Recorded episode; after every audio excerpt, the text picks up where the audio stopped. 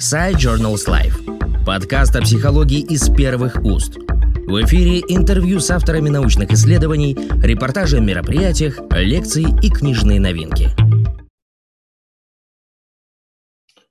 Здравствуйте, э, уважаемые слушатели подкаста Side Journals Live, подкаста о психологии из первых рук.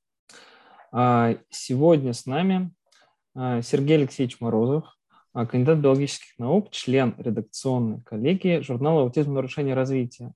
А, Сергей Алексеевич Морозов а, представит, представит статью, которая и проект, часть которого опубликована, но Сергей Алексеевич сам представит, в текущем юбилейном выпуске журнала «Аутизм. Нарушение развития». Сергей Алексеевич, здравствуйте. Здравствуйте, уважаемые слушатели, зрители. Здравствуйте, Евгений. Здравствуйте. В отношении направления, угу. ну я сначала скажу, как оно возникло, потому что э, ну вот по линии общества добро, э, которое мне посчастливилось возглавлять последние 32 года, вот. мы проводили э, достаточно длительное время анкетирования родителей, анкетирования специалистов, которые работают э, с детьми с аутизмом. И в 2009 году мы эти результаты опубликовали э, в материалах Московской конференции. Ну, во-первых, это не так много получилось материала, во-вторых, это уже прошло.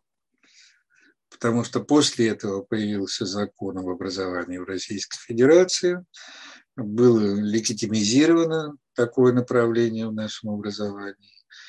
А, и если раньше ну, можно было посчитать по пальцам, а, сколько регионов у нас всерьез занимаются этой проблемой, а, то теперь эта проблема решается на уровне государства. И вот уже э, в сотрудничестве Федерального института развития образования РАНХИКС и Общество Добро мы провели при поддержке специалистов, родительских организаций, э, анкетирование уже достаточно большое.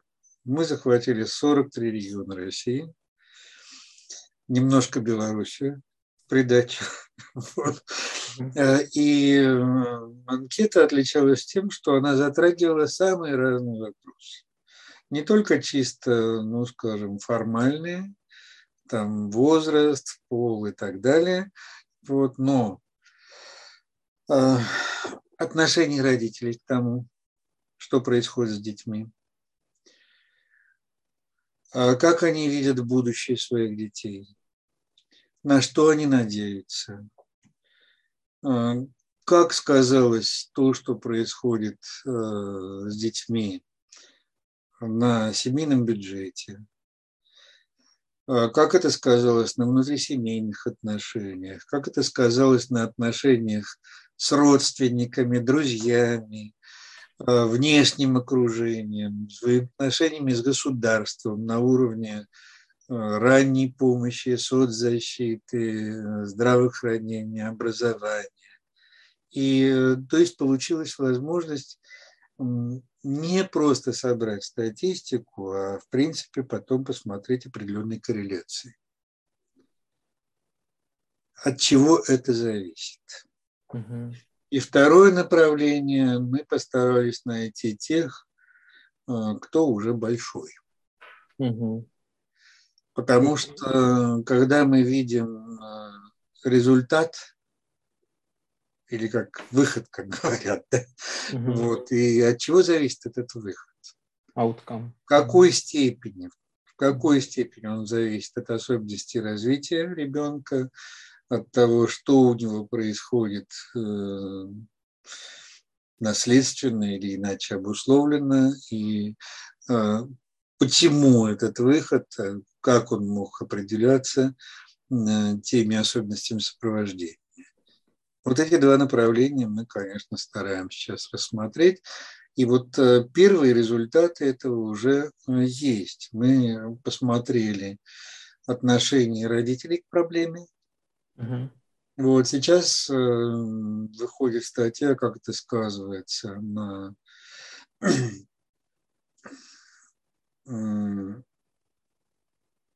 социальных особенностях семьи. Потому что, ну, например, получилось очень интересно, что э, средний уровень образования в семьях для детей с аутизмом выше, чем в среднем. Угу. Вот, но, Образование родителей вы Да. Угу. Вот, и тем не менее оказывается, что уровень занятости крайне низкий. Угу. И это, возможно, связано а как раз же, а с предоставляемыми услугами. Тот потенциал, который государство теряет. Угу.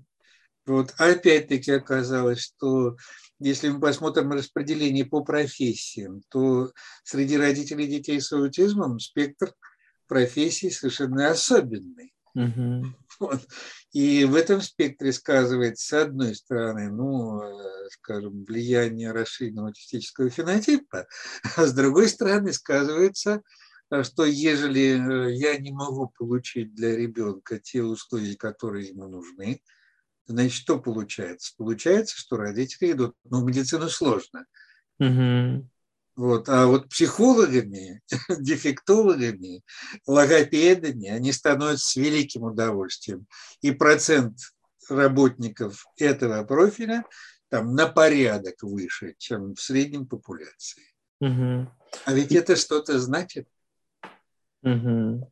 То есть, то есть значит, многомерно получается такой взгляд. Да, получается да. очень э, интересные закономерности. Угу. Вот понятно, что когда речь идет там об айтишниках и банковских работниках, это, наверное, не адаптационная сдвиха, это сдвиг, обусловленный, ну, скажем, предрасположенностью, uh-huh. которая есть в данном случае. Uh-huh. Вот. Возьмите влияние бюджета. И оказывается, что, э, казалось бы, у нас регион отвечает, да? И есть регионы-доноры, есть регионы-реципиенты. И оказывается, для родителей нагрузка больше не там, где регион-донор, а там, где лучше поставлена помощь. То есть Потому неожиданный что, результат. Да, неожиданный. Угу. В Москве степень удовлетворенности тем, что им дают, и степень нагрузки на бюджет в три раза хуже, чем в Пскове. Угу которые глубоко дотационные, но там система. И поэтому в Москве или э, в Ханты-Мансийском округе они просто говорят, а мне не за что платить. Угу. Угу. То есть разный, разный уровень притязаний. Да, да. И когда, когда я угу. проехал не так давно по нескольким э, сибирским регионам, когда мне за месяц говорят родители, что они платят шестизначные суммы за месяц угу. при двухразовых занятиях в неделю. Угу. Это же наверняка профанация. Что можно сделать? Два, ну, считайте, два занятия в неделю э, за месяц. По, часу. 8 занятий, ну, это, ну, пусть даже 40 часов. Что это такое? Это смешно. Ну да, это даже не получается 40 часов, да. Да, а сертификация? Угу.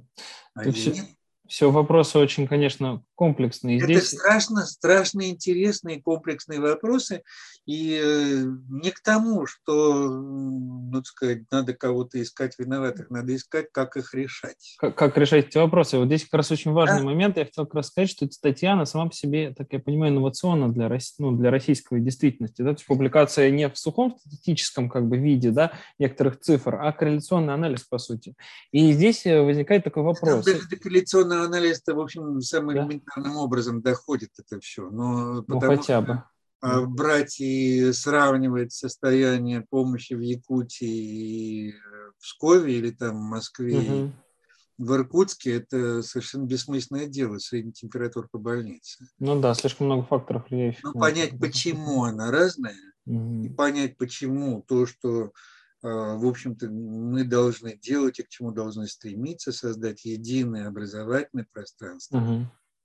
Э, это заставляет подумать, какие вот болевые точки здесь есть и на что нам направить свои усилия. И если разрешите, здесь еще такой маленький э, вопрос, который возникает вот в связи с вашим рассказом. Ведь, э, ну, если мы говорим про уникальность исследования, э, ведь исследование такого характера, оно важно для конкретного, как бы, ну, для конкретной среды, для, для конкретного environment, да, в данном случае для России, да, то есть, как вы говорите, для того, чтобы выстроить систему помощи. Известно ли вам а, ну, подобного рода исследования вот, ну, в, других странах? Мне первое, что приходит в голову, это э, похожие анализы CDC, но они не такие, насколько я помню, подробные. А, там тоже анализировались экономические ситуации. В каких странах, может быть, вы встречали подобные как бы, Вы понимаете, анализы? как правило, такие исследования носят локальный характер. Угу. То есть локальный не в смысле региона, угу. а локальный в смысле проблемы. Угу.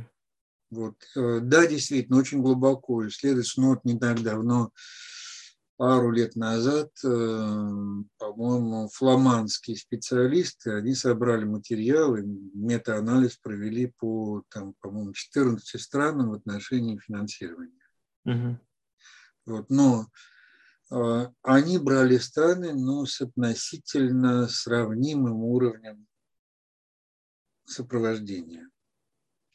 Потому что если бы там были одновременно США, Канада, Великобритания и там Египет, я не думаю, чтобы из этого что-то получилось. Угу, угу. Вот для них это не задача. Угу, угу. А для страны, э, где э, разные регионы очень сильно отличаются, это задача. Потому Понятно. что поставлена задача единого образовательного пространства, единственного, единого пространства сопровождения таких детей, значит, мы должны подумать, как это сделать. И когда начинаешь это анализировать, ты видишь очень просто. Почему-то в Псков приезжают из Санкт-Петербурга, приезжают из Москвы, из Новосибирска. Угу. Вот, э, а вот чего-то в Якутск не едут. Ну да, но тут еще, может быть, как-то с размерностью региона, с э, транспортной доступностью и прочим. А не только в этом дело, а дело в том, что в целом ряде регионов вдруг выясняется, что там вообще диагноз не ставят. Ну да. Вот. В некоторых странах. Вот совсем недавно в аппарате уполномоченного по правам ребенка этот вопрос обсуждался. Угу. Или вот на моей памяти я сотрудничаю там, скажем, с Архангельской областью уже так лет 10, и 10 лет назад там прям было понятно, что все диагнозы аутизма установлены в Москве или в Петербурге. Угу. Потом ситуация поменялась. Сейчас появились толковые психиатры, мало-помалу дело движется. Вот в прошлом году в Иркутске мы видели ту же самую историю. Когда мы берем э, детишек постарше, ну, опять-таки, откуда диагнозы? Ну, да. Новосибирска, Москвы. И это тоже предмет для изучения, да, в, контексте да, текущего исследования. Потому что э, если происходит, э, ну, скажем, издание какого-то документа, отслеживать, как он исполняется. Ну да. Это тоже можно делать за счет вот той, я так понимаю, выборки, которую, ну, то есть того... Можно, можно, по крайней мере, вопрос обозначим. Угу. Сергей Алексеевич, спасибо вам огромное. Э, мы хотели напомнить слушателям, что эту статью можно будет, э, ну, как часть этого проекта, может быть, увидеть Я... в текущем номере, да? Вот, и, конечно, есть еще темы, но я думаю, на сегодня хватит.